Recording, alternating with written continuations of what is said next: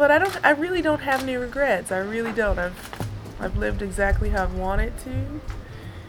I've tried my hardest every single time. I didn't win the matches that maybe I should have always won, or but I really gave it my all. So that for me is enough.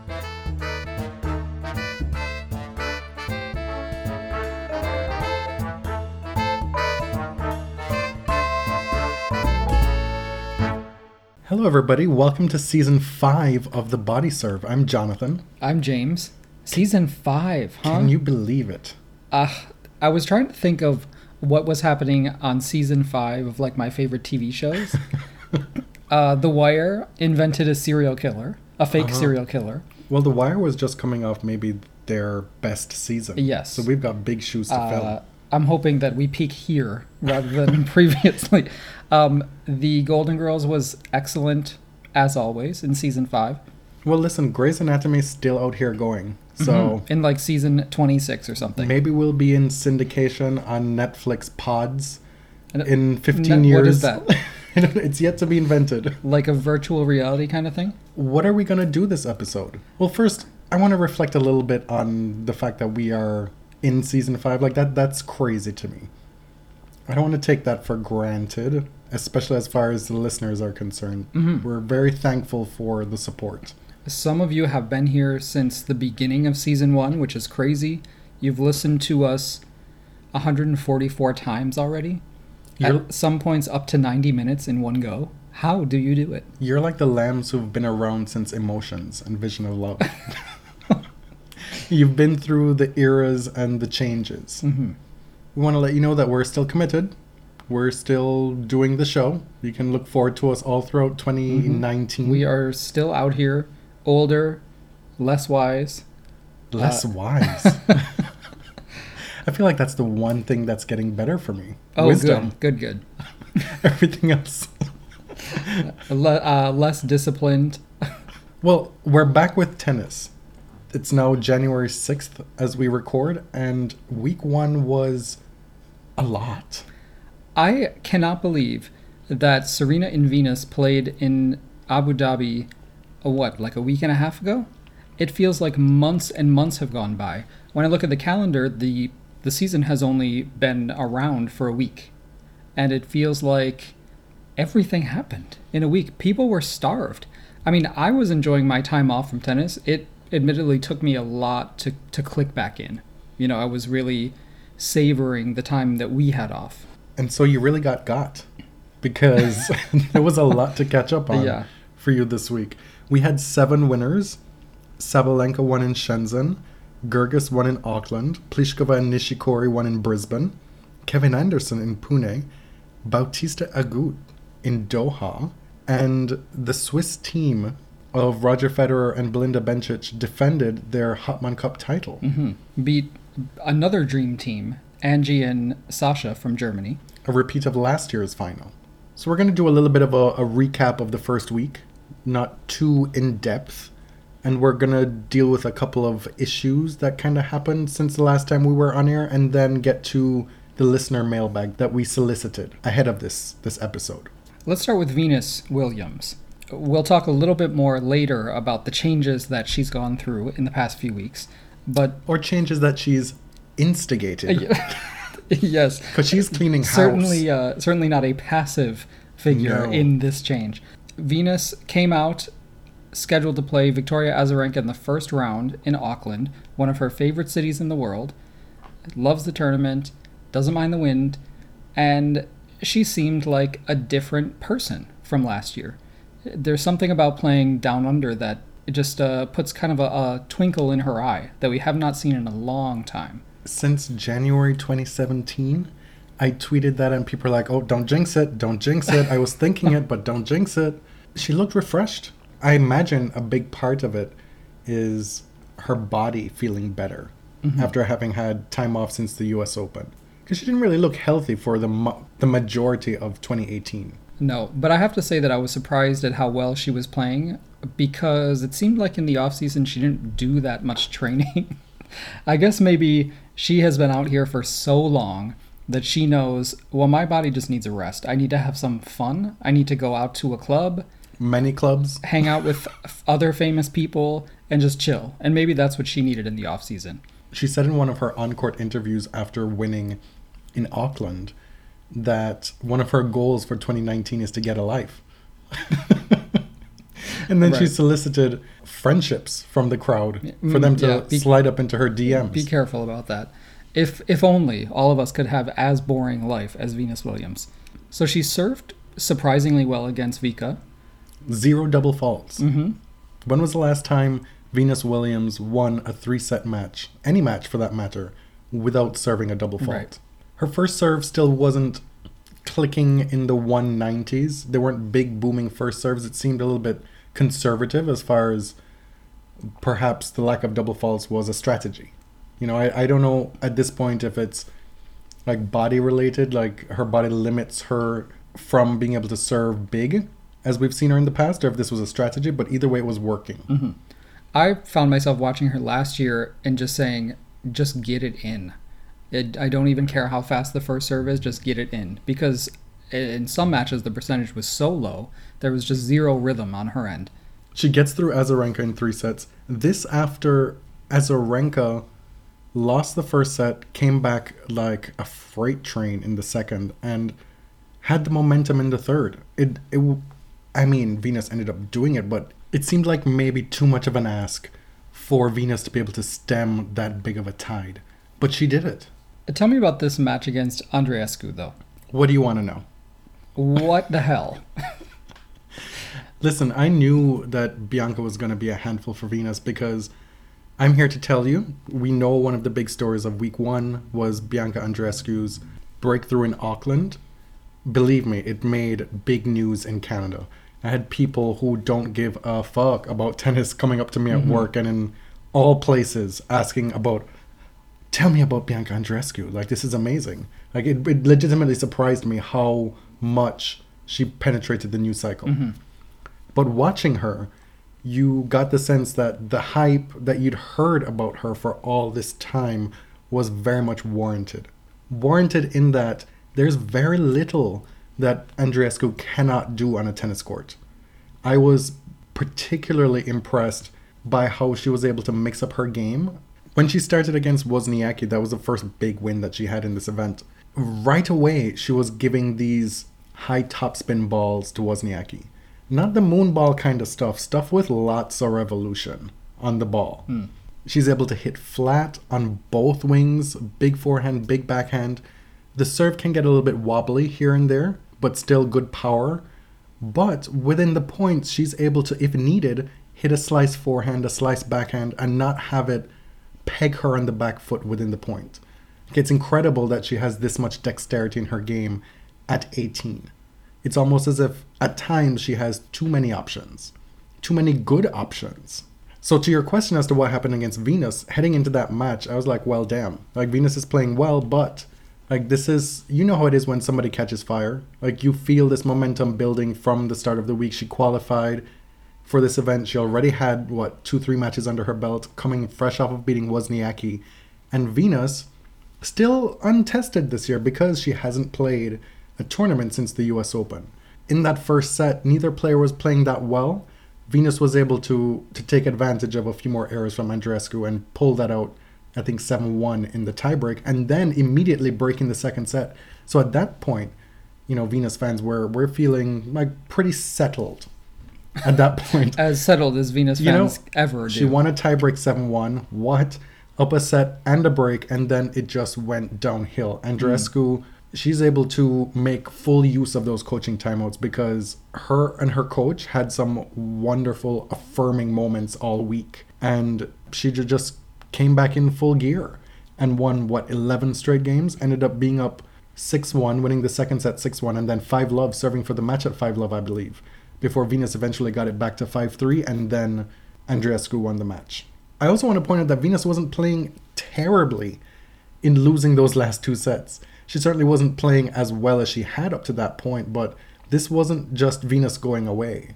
It, it got me thinking that watching Venus in these matches, even when she's struggling and the results aren't necessarily in her favor, you very rarely see her get blown out. Mm-hmm. She's almost always competitive and there or thereabouts. When was the last time she got fully blown? Well, the Well, U.S. Open, her there- last tournament. But you, you get my point. Like this is why we get so many three-set matches from Venus. Andreescu eventually gets to the final where she loses to the defending champion Yulia Goerges, who herself came very close to losing, having to save match point against Genie Bouchard in the quarterfinals. This is this first week had a lot.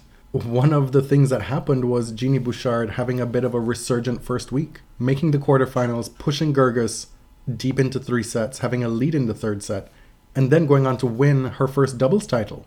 Elsewhere, what else was of note? Kei Nishikori snapped a nine final losing streak in Mhm. Brisbane, beating Daniil Medvedev. Nishikori is one of those players that if he's healthy, he's easily top five all year round. Like there's no doubt about it. Wouldn't you say? Top five? Top five, I- top That's six? maybe a stretch. Top stretch? 10, sure. Mm, I think he's better than that. Like he has when he's on song, he is a beauty to watch. And it's encouraging that straight away in 2019 he's able to get this kind of result. Winning the tournament with a plum, wouldn't you say? Mm. The uh, the women's titleists this week were all big serving, huge hitters: Goerges, Pliskova, and Sabalenka.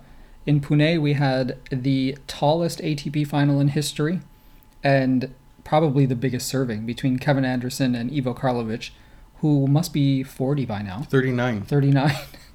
He I think he set the record for being the oldest ATP semifinalist and I guess finalist. Mm. Definitely since Jimmy Connors. I don't know how much further back. So that match obviously went to three tie breaks. Karlovic had zero break chances on Anderson's serve. Anderson had eight, but converted zero, clearly, on, on Karlovic's serve. That must have been maybe not the most riveting match to watch. If you just tuned in for the tie breaks, maybe. Anderson clearly is here to stay because he's not having a let up after his breakout 20 what 2018 season. Right away he's winning a title. His profile is elevated so much within Yeah. the game with all the stuff that he's doing off the court. He he obviously has a very stable foundation within his camp with his wife being with him. What was her diary? She was did a tour wife chronicles or something for the changeover a while back. Mhm. She uh, is very well known within tennis circles. She seems to be a, a much needed stabilizing force for for a tennis player of that stature. You know, I, I don't know if she gets enough credit. For, And a business manager. yeah, an accountant as well. She does the, Right. the accounting. We listened to that episode on Wertheim's podcast where she came on to talk about the ins and outs of doing taxes as a tennis player, making money all around the world. Uh, so good for Kevin and good for Kelsey. And uh, Lady, what's her Katie. Lady Katie is their dog. this first week saw a lot of familiar names. Anderson winning again, Sabalenka winning again after her strong late summer into fall. Goerges, Pliskova had a good fall as well. And then we also had folks who were on the comeback. Zvonareva made a semifinal. She's back inside the top 100 for the first time in six years, making the semifinals in Shenzhen. Ernest Gulbis had a good run in Doha. Wawrinka won a couple matches. Murray won a match. There was the old guard, the new guard, and the comebacks. It was such a packed week that Bautista Agut beating number one Djokovic was maybe like the eighth or ninth most popular story of the week. It's shocking how little it even registered. He also beat Stan Wawrinka, who was kind of resurgent in Doha this week. It's great to see RBA back um, after losing both his parents last season. yeah, He- that's uh, Yeah. He won a 500 title in Dubai last year. The Gulf states obviously are a, a good place for him to play. Other things that happened in the first week Rafa played a lot in Brisbane, just not an actual match. he withdrew shortly before his first round match, which was set, well, second round he got a bye, which was set to be against Tsonga. We were very much looking forward to that. Mhm. Citing a slight hamstring strain, and he said that his doctors advised him not to play so as to not make it a long term thing. Because if you recall, he's coming off of ankle surgery in the off season. He's had wrist problems in the past, knee problems in the past. It was clear that his thinking was it's not worth it. Well, I guess it could have developed into a tear, but he was practicing quite a bit for Mhm. being injured. What are you trying to say? I'm not trying to imply anything. I just get a little nervous when a player pulls out for an apparent injury and then practices so much. Just like, can you just chill for a few days? No, well, I think the issue here, and him, people was like, well, why is he practicing? If he's not fit enough to play, why is he practicing? Uh, To my mind, it made more, it made sense and was more assuring, reassuring than anything else. Seeing him still being able to practice Mm, because yeah. it, it backs up what he said that it was a slight thing. There's an entirely different toll that playing live matches takes on your body than than practice. Even just the tenseness of high stakes points, especially in your hammies, it, it causes a lot of of stress. Don't, don't say hammy. I don't know. That grossed me out. the hamstrings tighten up a lot, and so you're able to move so much more freely in practice. Right. It made it makes sense to me. And at age 31, 32, no? 32? Yeah. Oh, yeah, that's true. Who is expecting any player of his age and his status to break his body in hardcore 250s? As wonderful as Brisbane is as a tournament, you're not going to risk the Australian Open for this, right? hmm And of course, we have his history now of withdrawals and not being able to finish in hardcourt tournaments. Yes. It doesn't paint a story per se, but it it is it is it is interesting. It's kind of a wild stat. Yeah, because you can At read this it. point, you can read it a few different ways, though. Yeah. One of them, the the more charitable view, is that he has actually attempted to start many of these tournaments that he probably had no business starting at all. hmm The temptation is to try and extrapolate and make judgments on the state of his career with respect to hardcourts right, now. right, right. which I don't think Rafa is intent on not playing hard courts or cutting back. He says he's going to play a different kind of schedule this year, so maybe he won't play as many hard court Mhm. tournaments, but absolutely will he not be skipping hard court events. You know, I think a lot of this is unfortunate and um, by circumstance. Yeah, but I, like in the future, I'm not going to begrudge a player for skipping tournaments to try to extend their career. We have been on the record with Federer. He can play whatever schedule he'd like, whatever keeps him in the game long enough and to play at an excellent level. That is his decision. I would say the same for anybody. Maria Sharapova in Shenzhen. Yes. So Maria won her first what two matches. Well, she won one and a half matches.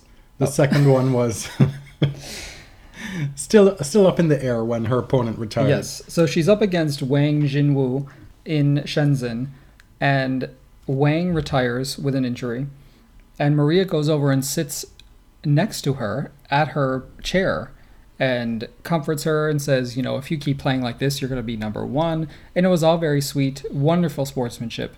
Obviously, the Sheriff family was out in spades.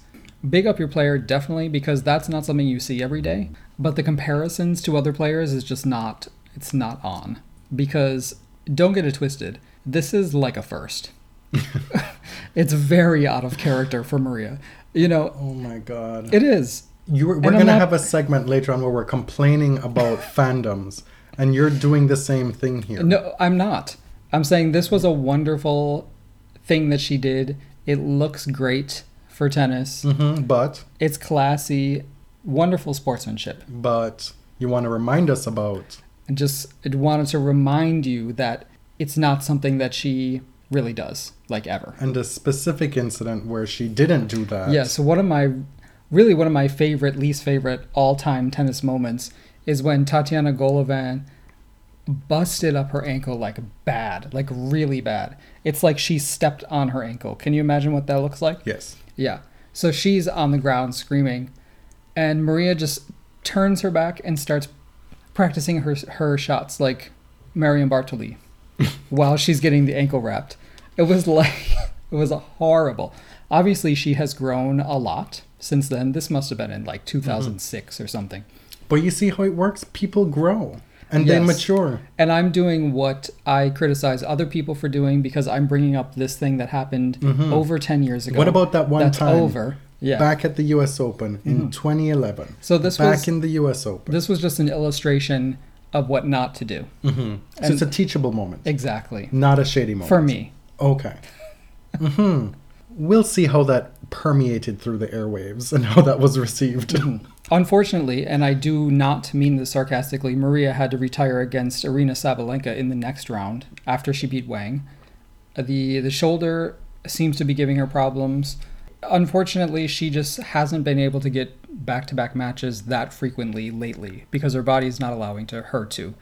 So I'm really curious to see where Maria's career goes from here because I think it's pretty touch and go body-wise. Hmm. I have a question for you.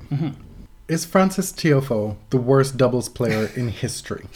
That is so rude. Uh, do not, do not join the army in tearing down Frances. Good Frances. He uh, he wasn't good. It was. Listen, the army is prone to hyperbole and prone to being mean spirited.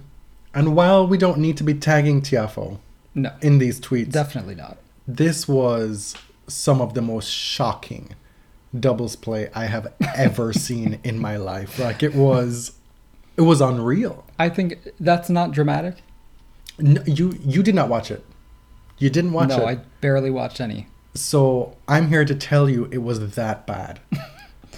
But the fact that people are big mad about it is just perplexing to me because this is an exhibition tournament. It's supposed to be fun. Like Serena is just it's a hit and giggle, right? Serena is just using it to practice some strokes, have a good time, probably bring up some good feelings ahead of the Australian Open. Like this is not her serious training ahead of this major. So just chill. It's not a big deal. Part of that is true. Mm-hmm. Yes, there are no stakes, really. Right. There's some money you can win, but there's no real stakes. That is true. So in the grand scheme of things, it's not going on her win loss Mm-hmm. And record. she doesn't play a warm up tournament to the Australian No, Open. but don't get it twisted. Serena wants to win, and Serena is trying to win, and she took this very seriously in her in her play. She came back to win a couple matches in three sets. She was not just you know tossing serves in or not moving to the ball like stretched out wide, you know, because oh, it's just an exhibition. This was very much her getting into Australian Open mode. Like, this was important, and you could tell in moments that she wasn't necessarily impressed. Uh, Frances would like to play with her next year. I don't know if I see that happening. Serena is so competitive, though, that she is going to give it her all, even in an, an exhibition like this, especially since she was playing mixed doubles against the legend, Roger Federer. Like, she wants to ace him, period. Like, that is goal number one for her. Let's just get into the Hopman Cup business here, because this could be the last staging of this event. And there- it could be, and that's curious, right? It, there's a lot of uncertainty about the future of this tournament, about Brisbane, about even ATP tournaments in India and Doha. Nobody knows what's happening next year. So that's concerning to me. Just a bit of background on what the Hopman Cup is, and this is from Ben Rothenberg's recent piece in the New York Times about these changes. So the Hopman Cup is actually funded by the Tourism Board in Western Australia. It's managed by Tennis Australia, but it's a, an official ITF tournament. It's their official mixed team competition every year. So tennis, as usual, has a lot of confusing layers to it as far as governance. But Tennis Australia and the ITF have a stake, but WA Tourism is what actually pays for it. So Dave Haggerty, the head of the ITF, said that he expects Tennis Australia to honor its commitment and manage Hopman Cup through 2022. However, what's happening on the ATP level is muddying the waters in a big way. So this ATP Team Cup is going to be in the first week of 2020. We already know that. Ben reported that Ross Hutchins from the ATP board was scouting the Perth Arena as a possible location, which is where they play Hopman Cup during the same week. So we don't know exactly what's going to be happening with Hopman Cup, but it would be not surprising if it didn't happen next year. And the other thing that surprised me is that this week, so we have on the ATP side Brisbane, Doha, and Pune. The ATP has already said clearly that only one of those events will survive. So I don't know which one that is, but two ATP events will be canceled for this ATP Cup thing. When Dave Haggerty says that he expects Tennis Australia to honor the commitment to the Hopman Cup through 2022, maybe that means that it'll come back in another part of the schedule. I don't know. Or at a later date. It just seems kind of tragic at this point that this event that is one of the few that adds a unique texture to the tennis landscape is the one to get the boot. Mm-hmm. I've seen some folks say, "Okay, y'all y'all are doing too much because in years past when the Hopman Cup was on, y'all weren't talking about it. Y'all didn't give a fuck about the Hopman Cup, but now y'all got stuff to say. So what? So, but look at the headlines this year made outside of tennis. Like it wasn't from people who are mad that Hopman Cup is going away. It was interesting to mainstream press because Serena and Federer are playing, but these opportunities abound. It's not just this year. This year, of course, was kind of a once in a lifetime thing with these two facing off in mixed doubles, which has never happened. But it's a unique experience every year. It's something that we don't see outside of the Olympics. You're able to attract top players to play this event. hmm You're able to get the top men and top women playing each other when they do arrive. It's unique. And while it's, I guess, a glorified exhibition, look how many others of those we have that we'd gladly give up that don't add anything. Mm-hmm. Like with Laver Cup, seeing Rafa and Roger on the same team, that's unique and fun. Playing doubles together, fun. But the rest of it, what's terribly unique about the Laver Really. Cup? Watching Jack Sock and John Isner play singles, like nobody's here for that. Jack Sock Who's and buying tickets for that? Sock and Kyrgios being all buddy buddy like douche broy together, like that's not fun. Well, some people find it fun, Jonathan. anyway, The point is, so Dave Haggerty can say all he wants, that he expects Tennis Australia to honor their commitment and host Hopman Cup. But Dave Haggerty has been railroaded by the ATP every which way this year, has he not? The Davis Cup proposal went through the ATP first, and the ITF was initially resistant. This is like a year ago. What's his face? Piqué took it to the ATP first. So now the ITF changed Davis Cup, the ATP got its way. Now the ATP says we want this ATP Team Cup thing in the beginning of January, which almost no one understands. 100% of people don't understand what the point of it is. And Dave Haggerty is just there holding the bag again. But who really suffers is the WTA, who, while completely locked out of negotiations, at the same time looks powerless. And they look like they don't know what the hell's going on. Because it's possible that they don't. we actually have some breaking news that we can talk about right now as we're recording uh, because we just got some news regarding the Hopman Cup and ATP Cup and all the, the scheduling regarding next January that's currently up in the air. Tennis Australia announced that the ATP Team Cup will be hosted in Brisbane and Sydney, with a third city to follow. Which could be Perth, which is where the Hopman Cup is currently. Or it could be Adelaide, supposedly. I mean, all these questions now. Like, even if it's not Perth, if it's Adelaide, the timing of it does that that really diminishes the Hopman Cup. Are all the top I, I top men so. gonna come to that event? Right. And there are apparently some questions about whether, you know, certain countries wouldn't be able to field a team because they wouldn't have players ranked high enough, two players ranked high enough. So someone like Grigor Dimitrov from Bulgaria, who is he going to play alongside? in the ATP Cup. Yes. Mm. The Brisbane women's event will remain, apparently. That's that's already been decided. Uh, but what kind of effect it has on the various tennis tournaments in the Australian summer that used to be the entree to the Australian Open, that remains to be seen. Tennis Australia is making this big push about, you know, the money it will dump into the economy and how it'll bring more attention to the Australian summer. I thought they already had that pretty well on lock. I mean, they had a whole month. For keep in mind, let's not be greedy here. For decades, top stars didn't even go to Australia. Period. Right. Like people are coming, folks. I think the question now really is who cares? Mm. Why should we care about this cup? Uh, I I care so little that I'm not really interested in learning the logistics, the rules, who's going to play, what the format is. I don't care. There's definitely oversaturation. Yeah. At the end of the day, not to be uh, cliche, but again, it reeks. Just like with Piqué and Davis Cup, it reeks of somebody just making money at the expense of hmm. other people. this is something to keep an eye on in 2019, see how this shakes out. Now you know where we stand. Hashtag save Hopman Cup.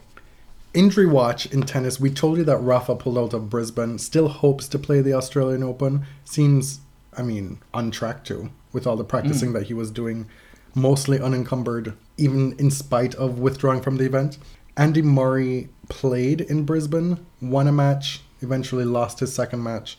His doctor was interviewed and said that, you know, this surgery wasn't to relieve the pain entirely. Like, that's not going to happen. It, it reduced the pain, but he still has pain in his hip. And it's something he's just going to have to deal mm-hmm. with. And the way Andy's been out here talking to press and on social media, it sounds like he's in like swan song mode. What I, I was really alarmed by one of his interviews on court. That I mean, we know that being back in tennis means a lot to him, but he seems very uncertain about the future of his career and how long he's going to be out here. Similar to what Jo Tsonga said a few days ago about I don't know how many years or months Yeah. I will continue to play. But then he went out and played an excellent match against Alex de Minaur. and made the semifinals. Mm-hmm. So I don't know what to think. I think that the fact that Andy is still in pain is very, very alarming to me. He didn't have a full replacement, which I guess would alleviate the pain, but then you also have the risk of not returning to that level ever again. Mm-hmm. You know? Del Potro announced that he won't be playing the Australian Open and that he's not yet fully recovered from his injury at the end of last year and that he'll keep us posted as to when he does make a return. But he's on Hmm. social media showing us his practices, all that stuff. He seems happy, He seems on track. but a, a broken kneecap is a broken kneecap. You know, it takes time. Who was also back this week from a long injury layoff, Tomasz Berdych, and made the final. And how?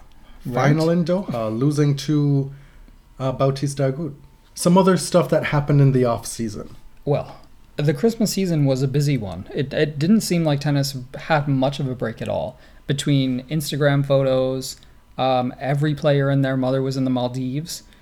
And Is Kuznetsova done with her off season vacationing yet? Because she seems to be still in vacay mode. I mean, I'm like, where is Sveta? right? She is serving St. Petersburg Elite Madam. Where does she get the time to pose for all these photo shoots? I, I, I mean, is it even a photo shoot or does she just look that good on an iPhone camera? Uh, Her Instagram is one to absolutely follow. The Australian Open has announced that they have instituted a tiebreak in the fifth set or the final set of every match in the Australian Open. This means that every Grand Slam tournament now has a different scoring system, which is interesting. There was a time very recently where three of them had the same. What this means is that in the deciding set of any match, women's or men's, so it could be third or fifth, that at six games all, there will be a 10 point tiebreak to decide the match. This is distinct from the US Open, that where at six games all, they have a traditional tiebreak, the first to seven points. Wimbledon introduced a tiebreak at 12 games all, and the French Open still has traditional scoring. I'm not that war- I'm not that fired up mm-hmm. about this. Like, I'm not, no, and the reason I'm not is because players are the ones should be who should be driving this. If if this protects player health, I think it's a good thing. It's not it's not revolutionary, right? Like the US Open is a Grand Slam tournament that has had a final set tiebreak for a long time, and it hasn't ruined the sport. What I'm a little concerned about is that they said they did the most extensive player consultation in the tournament's history, and we have number two Nadal and number four Zverev saying that they didn't know anything about it. Nobody ever talked to them. So if that is true, I have to wonder how extensive the consultation was. Zverev is a real traditionalist in a lot of senses. He's very against the Davis Cup changes, and he's vehemently against this tiebreak institution at the Australian Open. Well, you know what? When some slams get deeper into slams, your profile will be higher. You can then drive those changes. Right. It, it's actually something I, I that kind of endears me to Zverev is that he isn't afraid to share these strong opinions about preserving what he sees as kind of the purity of the game. Right. It's not something that we're always going to agree on, but but I I like it. The rub here is that the women's side is affected By default. Right, because a lot of WTA fans have said, well, we have these classic women's matches at the Australian Open going to like 18 16 in the third set. Right. And recently with Simona Halep last year. Mm-hmm. But as you remember, I mean, Simona was wiped from some of those long matches. And I don't know, I mean, I can I can definitely see both sides here.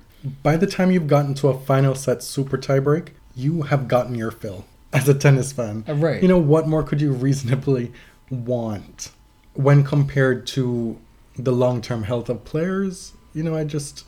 The game being increasingly physical, the game being increasingly hot, the globe being increase, increasingly hot. That's something that folks have reached out to us on multiple times. Can you talk about global warming more and climate change on the show with respect to how it's affecting tennis? Right. And how it will in the in the long term. Yeah, and so and while it's something that we will.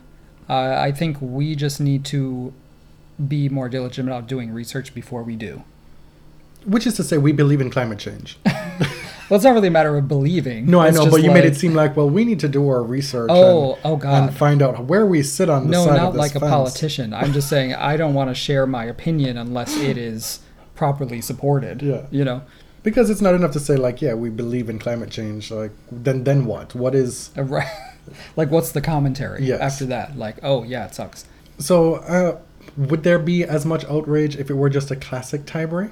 I don't think I- so. So, like, I I don't know. it's not I'm- like they're bringing fast four to the end of this match. Can you imagine the deciding set is fast four always. Oh my god. I just I hesitate to weigh in because I feel like players should be the ones leading these discussions. Mm. I don't think that the Australian Open owes it to fans to keep these five six hour matches in the heat. Venus Williams, in this offseason, the end of 2018, fired her coach, her hitting partner, her boyfriend, he got the boot, and she put her house up for sale in Florida. hmm The house that she and Serena lived in for a long time. She cleaned Uh, house. literally. This is Angela Bassett throwing all of her husband's clothes into his car and burning it. Except without the revenge factor. This is Mariah with a bunch of your things outside the kitchen window. hmm This is to the left, to, To the, the left. exactly. Venus, I mean, talk about uh, like there were no baby steps here. This is the baby out with the bathwater. Listen, she don't got no time. She's pushing 39. She don't got time for gradual changes. Right. She's like, I'm feeling something different within myself. Y'all are not here with me on this path. I need to do something different. It has to happen now. I can't wait. Yeah. So d- it took how many years for her to even admit that David Witt was her coach? Remember, he was he was hitting partner forever, forever, and Richard Williams was Venus's coach, even Mhm. though Richard didn't travel anymore. So people have asked us like, who do you think Venus will hire as a coach, if anyone? And I would be surprised at her age if she hired a coach at all. I think she'll have hitting partners, she'll get advice from hitting partners, and that's it. I think she is a very independently minded person, and you've seen it. David Witt said on live television that Venus does not take his advice on certain things. Right? Like, maybe that was the last straw. We have no idea. I was shocked that a coach of a elder Williams, because you know the younger Williams coach will say anything he Mhm. wants, but Venus, who is so so private, that her coach would say that. Listen, maybe Venus at the end of the year got her ledgers together, looked at her books, and uh, felt that she was spending too much and getting too little in return. from the Yeah. property tax, You know, she has a. from the coaching fees, she went to business school, right? pay, paying for dinners for the boyfriend. I don't know. Mm-hmm. Flying him to come see her. I don't know. So these these liabilities are adding up. the assets are not outweighing them. In other very bad news in the off season, We've been talking about the ATP governance quite a bit since the whole Gimelstob fiasco. The most recent problem is that Sergei Stakhovsky has been re-elected to the ATP Players Council after Stefano Travaglia left. Like the ATP just cannot seem to get it right. And at some point you just have to understand, maybe not accept, but understand that this is who they are. Stakhovsky is the type of person they want around. Well, they want somebody who is going to be a representative of the players in the nether region of the rankings, which is where he is, where he's been the I, majority of his career. I actually didn't know he was still playing. all tea, all shade. that said, he is not the one. right. But I I almost can't even bring myself to care at this point because a choice like this makes it very clear that the ATP Players Council will not rule on Gimelstob at all. No. Like they're fine with having him around. This is who they are. And uh, some of the more well, shall I say empathetic players on the Players Council like Djokovic and Anderson, I don't know what's going on behind closed doors, but I'm curious as to how they voted because they can talk about being allies and being progressive, but like you have to put your money where your mouth is. Has there been a vote? well, yeah, there was a vote to elect him on the board. I don't know how everyone. Oh. I thought we were talking ruled. about Gimelstob here. Oh, Sorry. we have no idea about Okay. Gimelstob. No, I don't know if there was a vote. We were told there was going to be a conference call that week that we uh, we did our Gimelstob episode, and, and nothing ever came of it. So I have to assume that it was at least talked about. We have a few wishes for the 2019 season, and uh, the through line, the major through line for both of us, intersects on one specific issue, and it has to do with Serena's fans continually coming for Naomi Osaka. Still, Yeah, yeah. It is so, so tiresome at this point because to this day, the only thing that they are legitimately mad about is that one press conference where she jokingly said, There's tea, and someday I'll spill it. Which, first of all, we don't even know what she meant, if she was joking, if there is in fact tea at all. And and since then she has gone about her business. They they like to talk a lot about how she's a victim, like she's playing a victim and she's playing it up. This is kind of who she was before. Yeah. You know? one, you were not paying attention to who she was before this whole thing, because this is who she's been the entire time. She has not changed. Two, you all fell victim to this Sports Illustrated tweet sometime in November that presented that spill the tea business as fresh news Right. when it was like a month after the fact. And that riled y'all up to be like, oh, here she goes talking out her mouth again and blah, blah, blah. Naomi has said nothing. She has said nothing. She's continued to be her typical self deprecating, uh, all shucks kind of quirky personality, which is who she's always been. If your position is you don't like her, that's fine. That That's is- totally valid. Nobody's Right, out here trying to get you to like Naomi Osaka. But you're not doing your research. You do not have the receipts. You are out here being mean and vindictive to somebody for reasons that aren't entirely clear and are definitely not valid. again, if you don't like her, that's fine.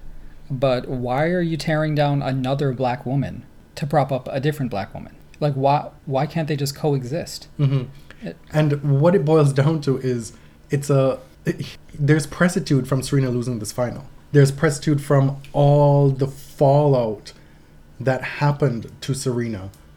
And we covered it all. We did the entire episode about this whole thing, right? And we get that. We we you can go back and listen to that episode.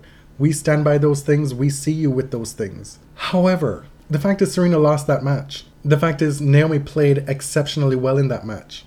Naomi did not do anything to cause the fallout from that match. Right. So like, But like be so be mad at Sasha, uh huh. uh, Uh, be mad at Patrick, be Yes. mad at Carlos Ramos, like Be mad at Pam. I am.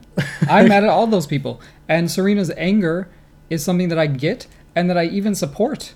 But I, what I don't get is going after Naomi personally, tagging her, and then gaslighting and say, I don't know why she blocked me, she's so sensitive, when you've called her all these names and tagged her in it. Like, it's just silly and stupid. Because you didn't call her the worst of the names Uh, that you've called right. other people. Like, oh, she should be thankful. She's so precious and delicate. uh, it is. It is wild. I. I. I expected the fallout from the U.S. Open to carry into 2019. Not in this regard. But then on the flip side, so I want that to stop, but I also want to all of these non-tennis people to bring up Serena's name in any context where people are upset. So anytime they hear the name Naomi Osaka, people are bringing up, well, Serena still needs to apologize to her. Like, shut up. Just let it go. How do you know they haven't had a conversation between them? You don't know anything about what happened. It's like, just leave that shit in 2018. I'm so tired of it. like you're you're really asking for the worst for Serena with this behavior because like what do you want? Do you want them to meet in the Australian Open final and for Naomi to beat her badly and then be like say something. Right. No, Like, and then and Serena like- has to apologize yeah, be like- in the trophy ceremony. I'm that bitch. Serena, you did me wrong. You apologize to me now. no, the thing is, so when Serena ends Margaret Court's records, this is this is what they'll have. So it's about building ammunition and moving the goalposts. It's about well, if she wasn't on drugs, then sure she beat the records, but she is a horrible person. Like it's just bit by bit. You just can't have Serena exist. That that's not possible. So you have to denigrate her and her achievements. And if you can't denigrate her achievements, you can denigrate her character. It's a it's a project. I thought we are still talking about Rena's army here and Naomi. Oh well, I wanted to give you know a, a well-rounded view. Mm. The other thing is that you specifically want the fandoms to just sit there and eat their food. All of them, every single one. Just sit there and eat your food. When your fave is playing well, cheer and celebrate, and then just move on. Like I'm just so. T- I told you the other day, like tennis Twitter lately has really been sucking all of the joy out of tennis for me. Maybe I'm just not following the right people. I don't know. Folks are so entrenched in their camps with respect to their faves. And with all of them getting so much older now and with such diminished time for them to be in tennis, the stakes are higher for Mhm. the rest of their that careers. has to be part of it. and so it's it's galvanizing their respective fan bases to just act wild. hmm Yeah, it's just gotten so like sectarian. I, it's just not. It's not fun. The other thing we wish for in 2019, the Australian Open is coming, which means Mr. Tennys Sandgren has a lot of points coming off of his ranking. and uh, subsequent to that, he shall be, uh, how shall we say, back in the United States, in the Midwest, back on the Challenger circuit. And um, we hopefully won't have to live through that again. You're wishing that into existence. yes, Oh, absolutely. I'm just. I'm a cynic, so I'm waiting for the next like alt right superstar to emerge The next from the? United States. I mean, after the Australian Open, one of the other American men would be like, I got you, boo. Uh, right. Things we're keeping an eye on in 2019, we're definitely keeping an eye on this Serena Naomi thing outside the tennis. We're also keeping an eye on Naomi on court. She made the semifinals in Brisbane this week. A good showing, had some good, cute results, but then, admittedly, she took to Twitter to tell us that she was not proud of her performance on court in the semifinal and that her attitude stunk and mm-hmm. that she's going to be working on it and she hopes to do better. Oh, I forgot. One of my wishes for 2019 is that Patrick Mouratoglou becomes a less central figure in all of our lives. Okay. I won't take it any further than that. I just want to see less of him. That will not happen. I can assure you that will not happen. No, you know what? I I just hope that he's working for Serena pro bono because she has built his empire single-handedly. What's what would be the point of paying him? How, back to the matter at hand, how does Naomi back up her 2018? Do we see progression or regression? Yeah. I wouldn't be surprised to see kind of a sophomore slump. Naomi, as we can see, is a player who can turn it on like crazy when necessary and be almost unbeatable. She's also a player who, at the beginning of last year, was ranked somewhere around the 70s. You know, she has had really bad stretches before. She played pretty poorly in Cincinnati when we watched her. Uh, she struggles with, I think she just struggles with confidence not on the tennis court, but uh, like interpersonally. And I think sometimes she can be a little too open with her insecurities. Mm, see, I see that as a strength of hers, and I have not seen any changes in her personally. In- no, no, since- that's consistent though. Yeah, but I'm saying Yeah. that her she needs to keep that. That will only help her. Okay. And the fact that she's able to come out right away and make a semifinal after all that, you know, having had time to maybe process everything in the off season, that's good. She's coming out here looking fitter, like she's done a lot of work Mm. in the off season. I only see things getting better for her. Her first big stretch of points to defend are at Indian Wells, where she's the titleist. There's no reason why she can't make a deep run at the Australian Open and maybe make a dent on clay for the first time. She's got opportunities in the first half of the season to cement her spot in the top 10. You have here Simona and her coaching situation. As we've talked about, she and Darren Cahill have split up for now.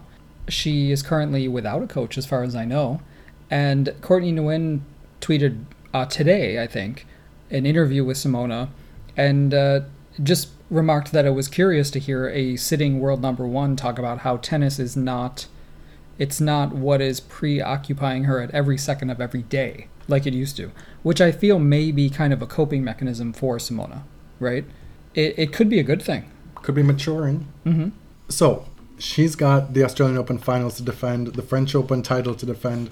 How does she maintain her top spot in women's tennis without a coach? That's something we're looking for. Mm-hmm. Serena and Patrick, you just talked about that. You want to see less of Patrick. I think that Serena is poised to have a big year. She's putting on a lot of time on court. Every opportunity she's hitting with whichever ATP player she can find. She's already hit with Dimitrov, already hit with Tsitsipas in Melbourne, and that's just Melbourne. Mm. And she looks very fit. Has She does, three wins yeah. under her belt at the Hopman Cup. Carried Tiafoe in Uh-huh. all three matches. They lost all three, but she won all three of her singles matches. Yep. I think she's very, very pissed about the Wimbledon final. I think she's not going to be caught not ready for someone like Kerber again. Venus is somebody that we're keeping an eye on in 2019. There were worrying signs in the off season about the future of her career. Oh my god. Lots of worrying signs. Yes. We get this news that she's firing her team, but it's uncertain as to what that means for, you know, continuing to play. We can't get any confirmation, blah, blah, blah. And she shows up right away in Auckland. She well, she goes to Abu Dhabi with Serena, beats her, an exhibition. Everybody beats Serena in exhibitions. We know this at this point. But then she goes on to Auckland and has a couple decent results. Looks refreshed. Looks eager. It's crazy to me that she looks so eager in 2019. hmm And the injuries is something that we're going to continue to keep a look out for in 2019. We have to keep an eye on Rafa. All those guys coming back Andy Murray, Del Potro, Wawrinka still coming back. Not quite there. Barrett coming back. And the other thing that we're going to be keeping an eye on is the older players who are making their way back into the game, up the rankings. Zvonareva back in the top 100. Ernest Gulbis is now top 80 again. Like he's he's had a long road back and he's still only 30 years old. There are so many different players, types of players, players from many different eras ago. you know, there are all these moving hmm. parts to the the tennis makeup still to this day that that makes the week to week watching so interesting. Yeah, I think I fear that we could see a lot of big farewells at this year's US Open. Like big, big time ones. What is our year end? This is a prediction part of the mhm. show. We're going to give you our top 10 predictions. I think we went back and looked at our 2018 predictions and we both got 6 out of 10, right? We did this for WTA only last year. Okay. And we did we did fairly well, especially because the WTA was in such flux last year. I feel that it is maybe a, a slightly more stable this te- this time. On the women's side, my top 10 at the end of the year, I have to remind you this is year end. It's going to be Simona Halep, Pliskova, Serena, Kerber, Sabalenka, Osaka, Muguruza, Goerges, Sloane Stevens, and my big wild card, you got to have one wild card, Donna Vekic. Which means I have five of the year end top 10 from 2018 exiting the 2019 year end rankings. Mhm. And those five are Svitolina, Kvitova, Wozniacki, Bertens, and Kasatkina. That's pretty bold to put Muguruza back in the top 10, considering how she's been playing lately. Sure, but when I when I think about this, for somebody to make the top 10, they have to have at least one really deep run at a major. Mhm. And of all the players outside the top 10, she's the one most capable. And she doesn't have that Mm. many points to defend. So if she That's true. as she does you know, get it together for a couple big tournaments, she's there easily. It doesn't mean that she's going to have the most Mhm. consistent year, but I feel like she's a fairly safe bet. Okay, so mine we share uh, seven of them, I think. So Simona, Kerber, Sloane, Naomi, Svitolina, Pliskova, Sabalenka, Serena, Elise Mertens, and Dasha Kasatkina. I think I thought I was being bold in kicking Wozniacki out of the top ten, but you you lost her too. She is currently ranked number two, but she has the Australian Open title to defend. I fear take no pleasure in this at all, but I do fear that that the rheumatoid arthritis could become a very serious problem. But I would be happy to be proven wrong. I didn't even make this so called prediction based on that. It's simply from a perspective of not being able to defend most of those points right away Mm. at the Australian Open and then being behind the eight ball the rest Right. of the year. That Right. that's it.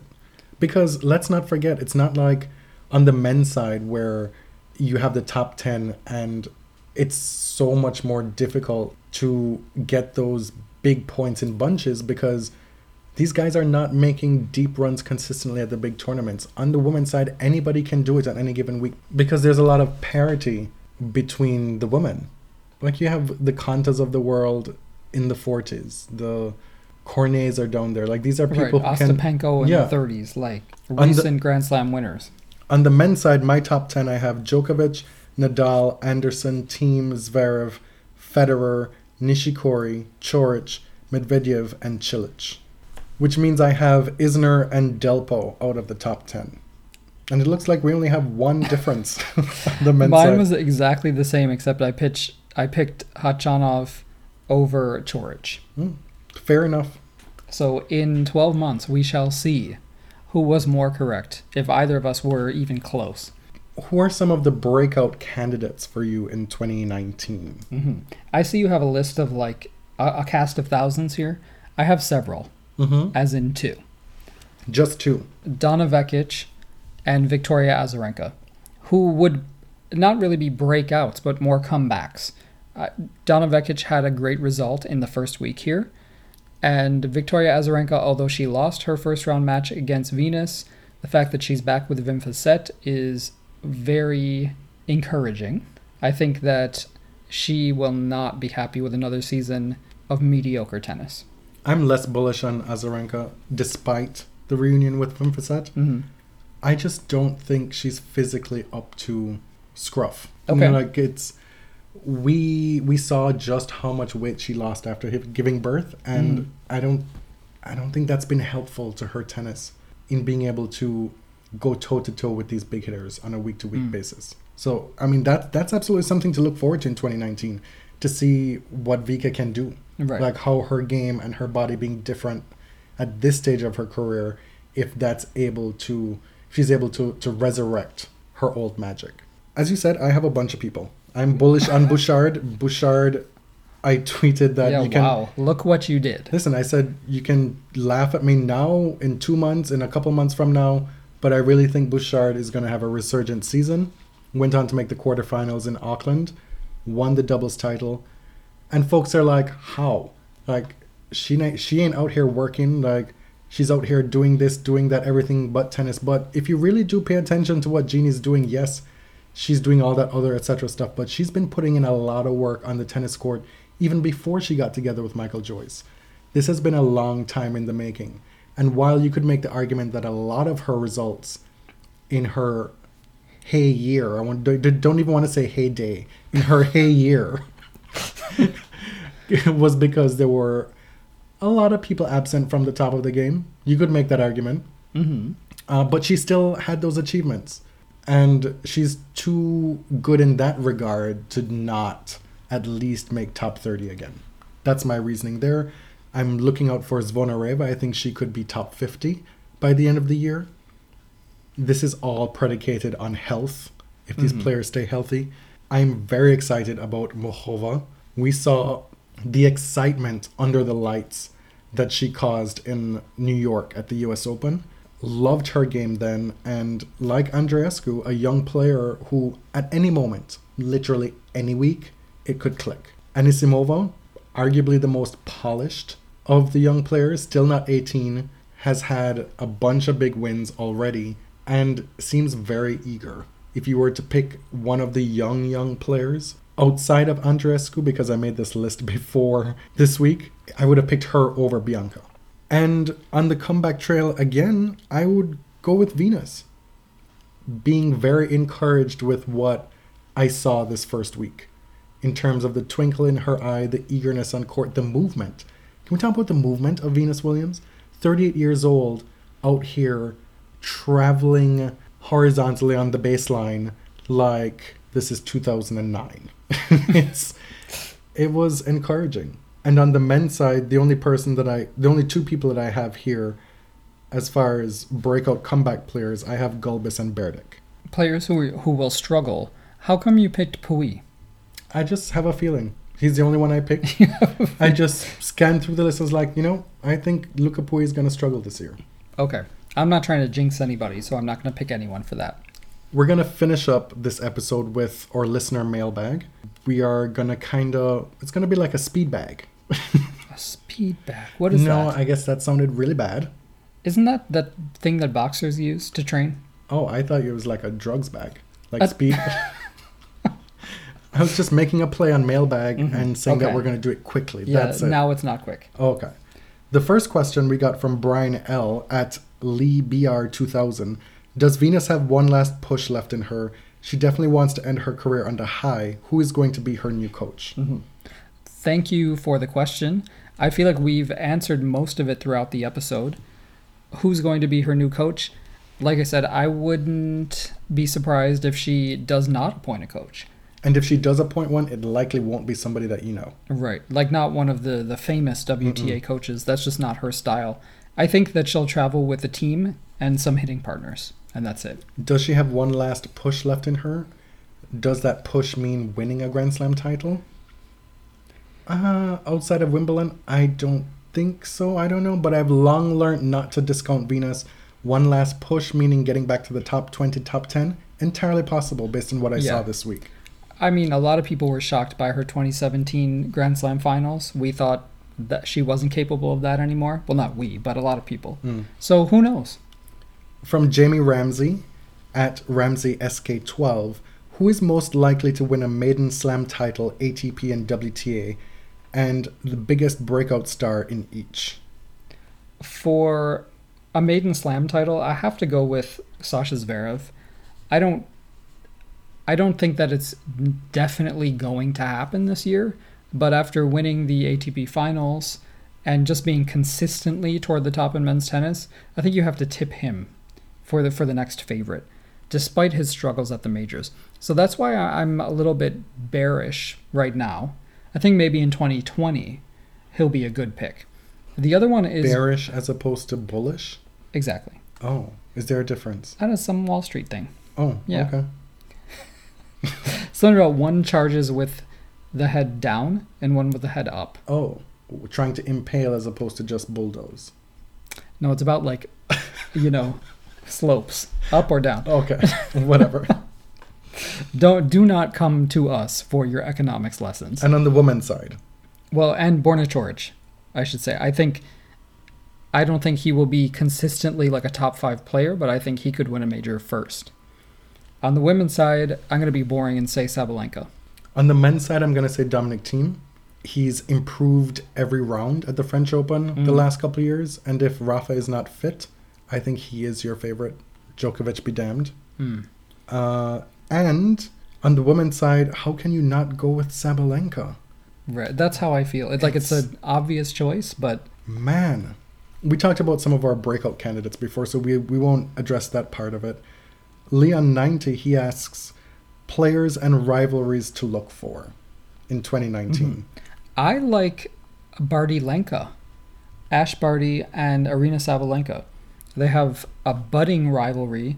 They played in Australia at the beginning of last year. They played at the very end of 2018, and it's such a great contrast of styles that I'd like to see more.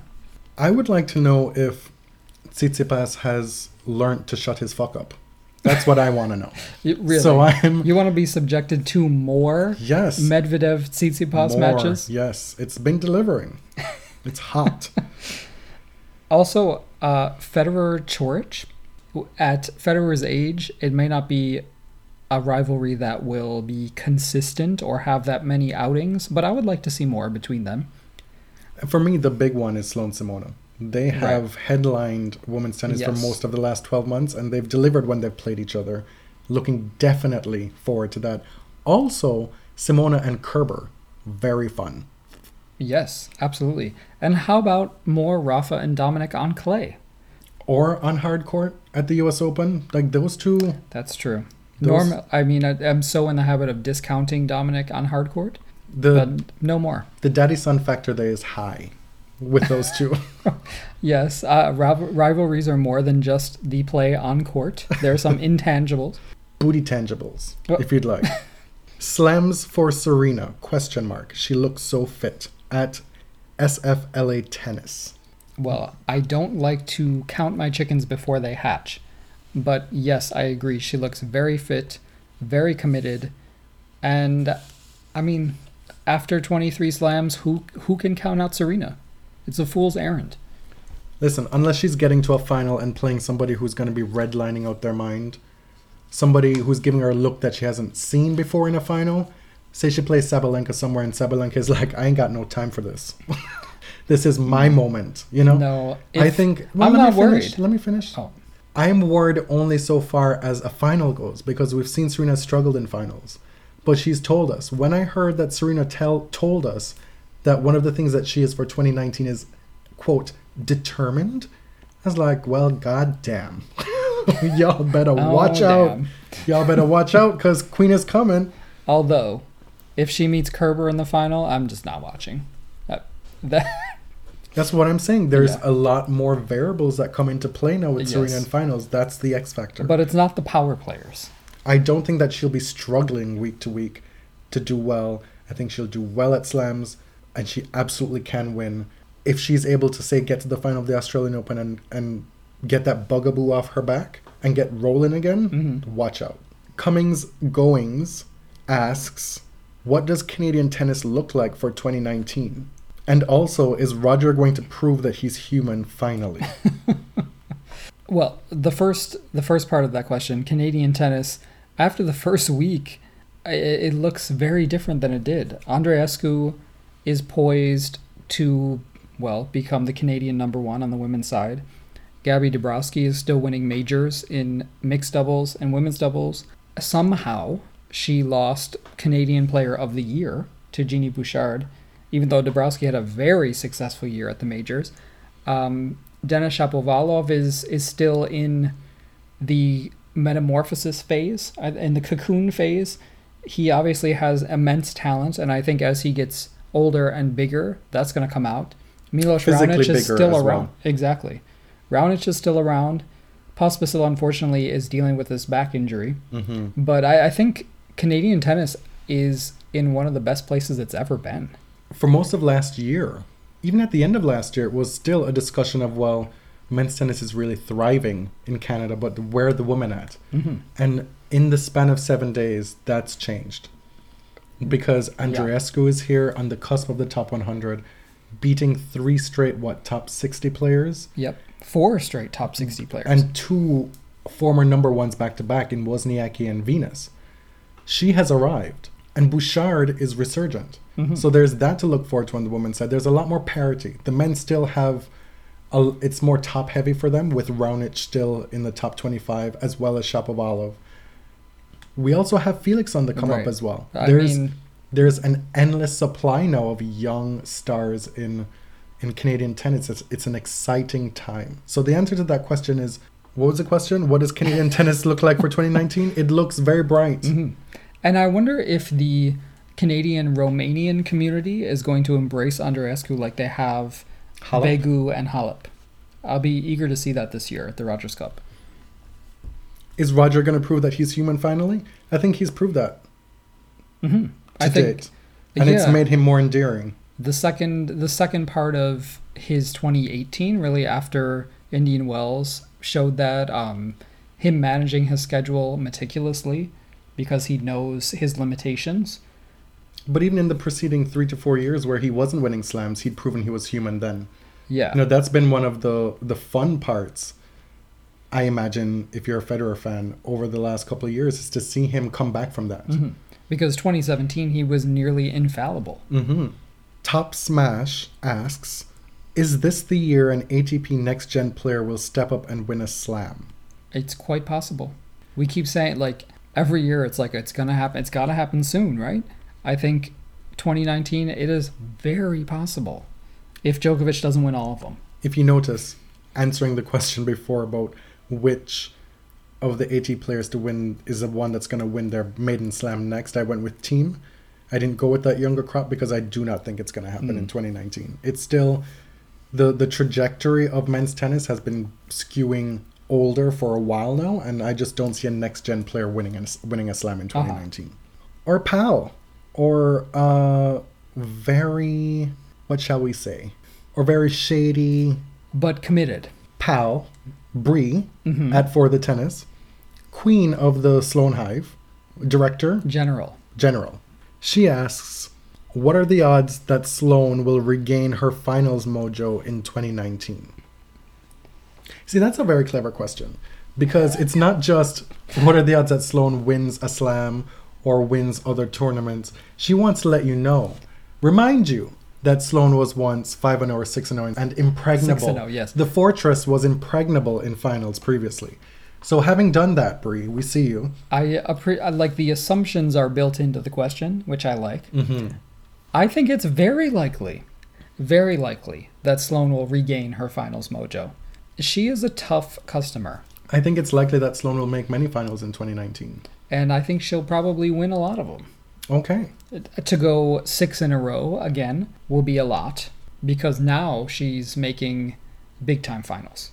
When I tweeted that Genie was going to make a comeback, Brie wanted to know, wanted clarification as to what constitutes a comeback. Is it staying inside the top 100? Mm. Which which would be an improvement. No, because she's finished the year top 85 the last two years. She did? Yes. Lies. We just talked about this Lies. a couple episodes ago.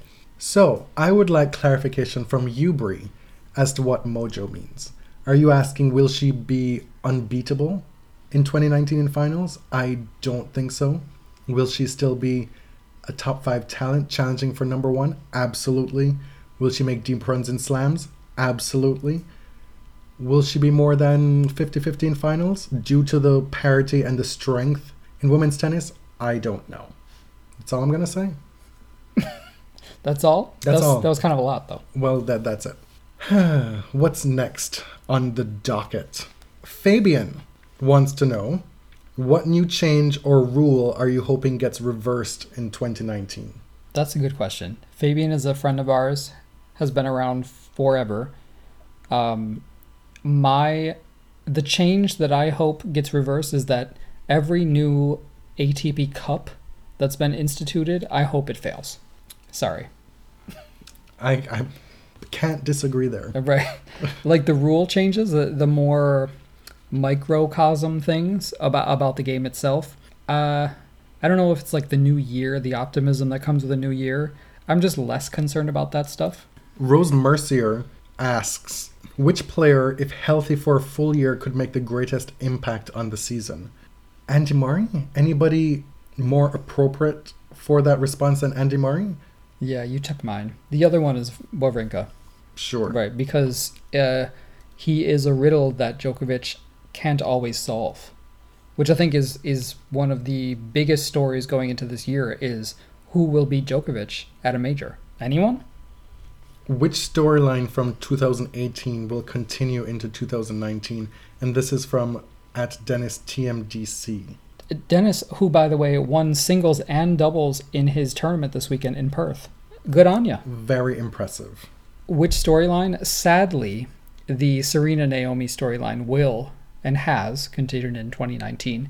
One that I, I would like to see continue is the Simona Sloane rivalry. Okay. I will I will say that this this trend of multiple different slam winners, what we've had eight in a row that are different on the women's hmm. side of the increasing parity on tour, the bottlenecking, if you will, in the top 50, it will continue. I don't see shy of Serena going on a rampage in 2019, anybody truly breaking away from the pack. Simona may very well maintain her number one ranking, but as far as being the truly dominant player in 2019, I think we'll see a, a revisiting of, of what we went through in 2018, where there really Mm. was no one clear cut player of the year. Anything on the men's side as far as a storyline to continue into 2019? Oh, Well, I think Djokovic's dominance is something that will probably continue through most of the year. When he won four in a row in uh, 2016, it was hard to see him ever stop winning. You remember? And then he lost to Querrey at Wimbledon.